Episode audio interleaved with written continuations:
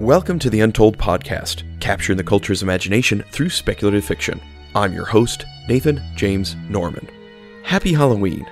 As we've discussed on the Untold Podcast before, horror is a genre that we see utilized in both the Old and New Testaments. In fact, just last week I preached one of Jesus' parables found in Matthew 22 1 through 14, and it can only be described in terms of horror. I'll put a link to the sermon in the show notes. So we often utilize horror at the Untold podcast to dig deep into spiritual truths. Today's show is no exception, and it was written by John J. Zelenski. John J. Zelenski is an award winning author who has appeared on television, radio, and has been featured in numerous print articles as well as receiving high profile reviews from the popular community. Having been inspired in part to write his first novel, Walker's Vale, by his own paranormal experiences as a child, John has developed a keen understanding of the supernatural. John, along with his wife and two children, love to watch the seasons change in beautiful northeast Pennsylvania.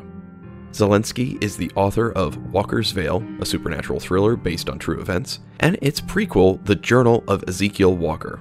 Walker's Vale has been optioned for a film by Allegencia Productions.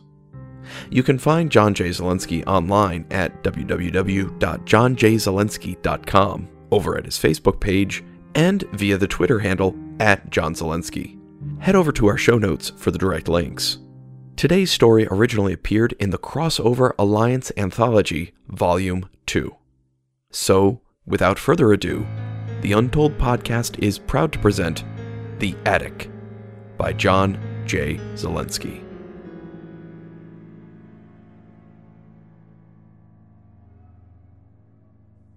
The wet stench of decaying wood lay heavy on the humid air that enveloped its victim. The man moved his eyes slowly from side to side, grasping only slivers of light from the jagged floorboards beneath him.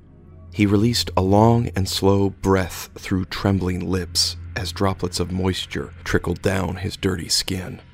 Pulling his arms around his weakened body, the man tried to remain silent and still as if that would help him evade capture and certain death from the creature below him.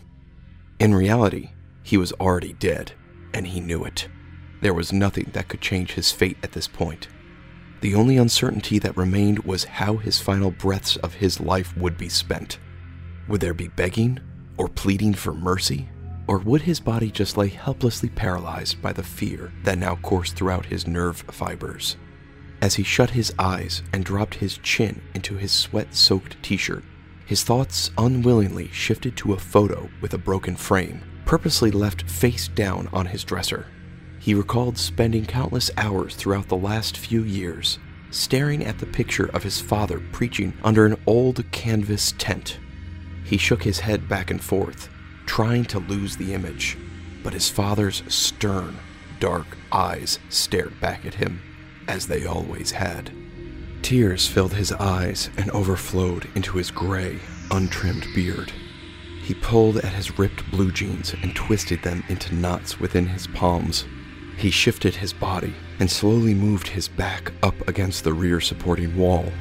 Spiny shards of wood ripped easily through his wet t shirt and punctured the thin skin covering his shoulder blades. Instinctively, his muscles tightened into knots while he bit his bottom lip to sustain the pain.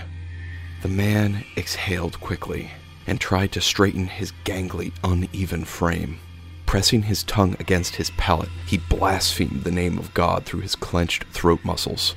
Turning his head, he spat thick saliva mixed with blood. A large shadow circled in a continuous pattern under the man's worn and stained work boots as an uncanny calm permeated the darkness around him. Was the creature simply toying or stalking him? Perhaps it was reconsidering or debating whether to let its prey survive one more agonizing night. Breaking the stillness The monster growled in a deep, guttural tone, then stopped its pacing directly underneath the man. The creature lunged at something below, then laughed in a heinous manner while agonizing screams erupted through the floorboards. Without warning, the screams were stifled by a thunderous smash as the demon gave a satisfied growl, followed by laborious, heavy exhales. After several moments, the semi silence was again broken by a loud thud, as if something large and heavy had fallen and landed hard. The unmistakable sound of something being dragged across the floor soon followed. Then, the wane of an electric motor's dull pulsation caused the dim lighting below to fade. A sudden, violent tremor throbbed throughout the floor and shook the entire building.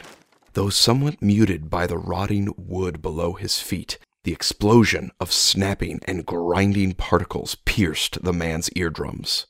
Fearing it was only a matter of time until he would take the place of the cruelly shattered victim below, the man reluctantly peered through a small crack in the floorboards. A large metallic hook smeared in stale and fresh blood, fell to the ground as the monster's shadow scurried away. How could this be? The man's own whisper caught him off guard.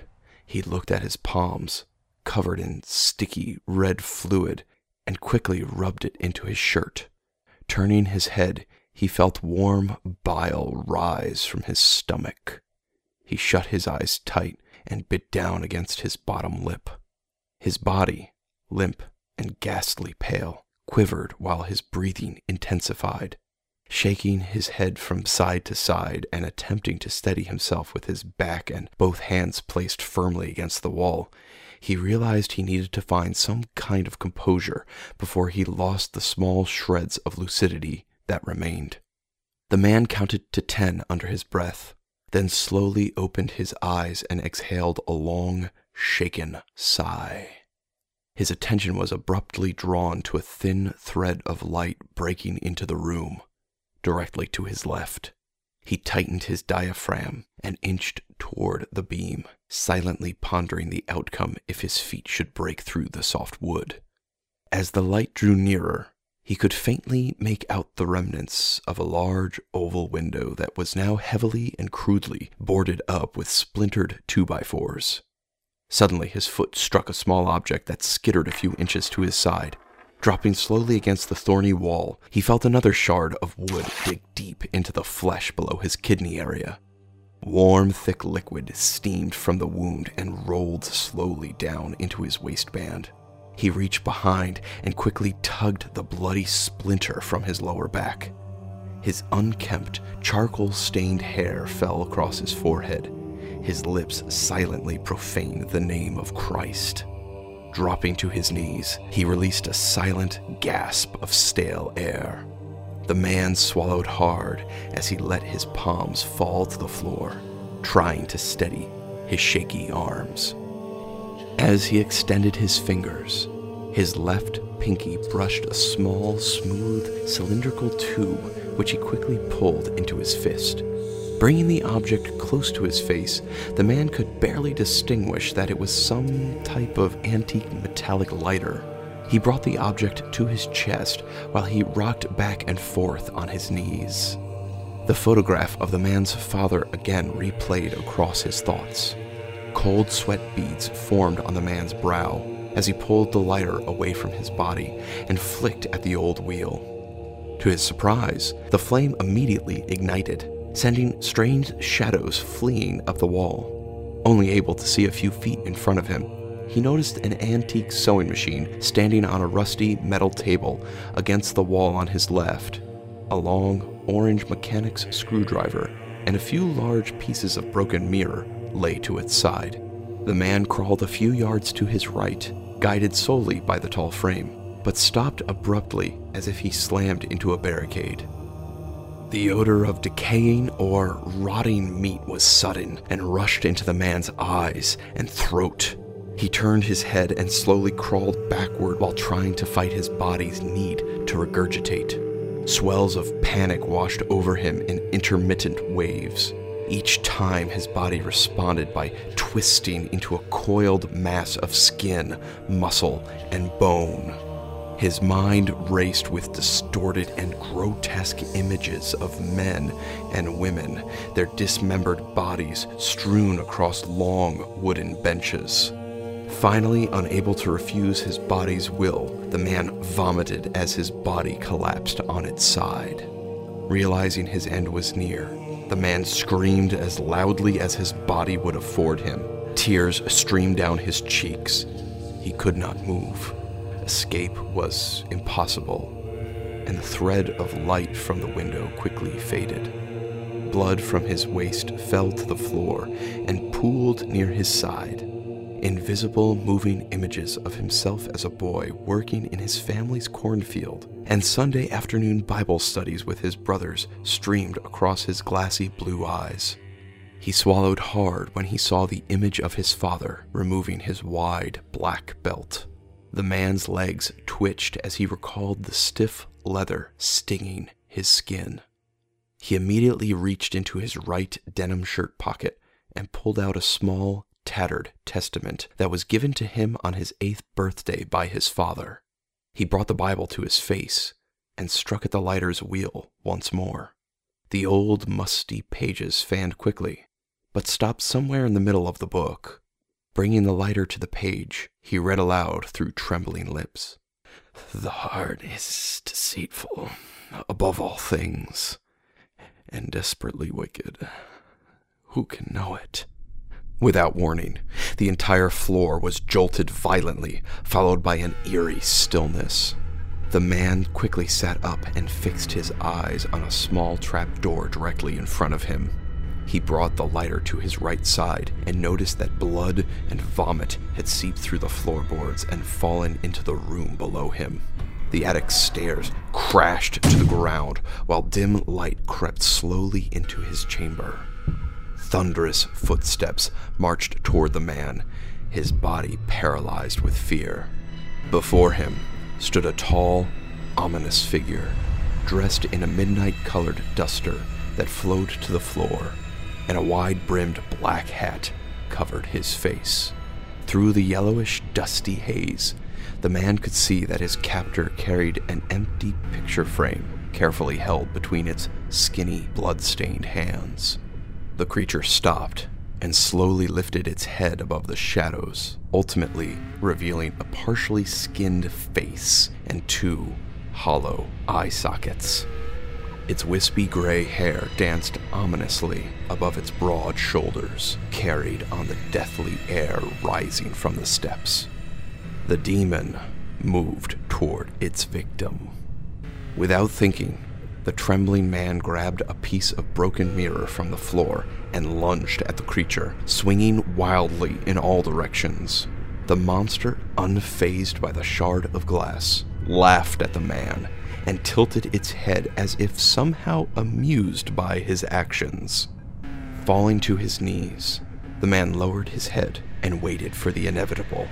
Instead, the creature simply laid the empty frame on the floor before the man, then gradually exited backwards down the stairs. Riddled with utter exhaustion, the man collapsed to his side and dropped the shard of polished glass into the empty wooden frame mere inches from his face. Confused and gasping for air, he lay on the floor studying his surroundings, his eyes fluttering against the darkness. A trail of fresh blood and fragments of human flesh and bone led to a side room several yards down a dimly lit hallway. A single tear rolled down the man's cheek and fell to the floor.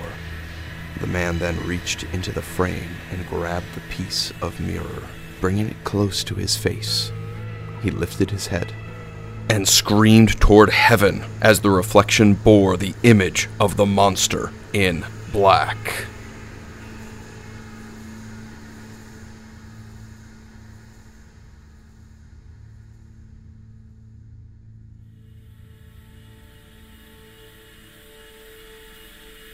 And that was our story. I hope it horrified you. sometimes the protagonist of the story ends up being the antagonist as well. It's helpful to listen to this story more than once. Before we go, remember that This podcast is part of the Christian Geek Central Network.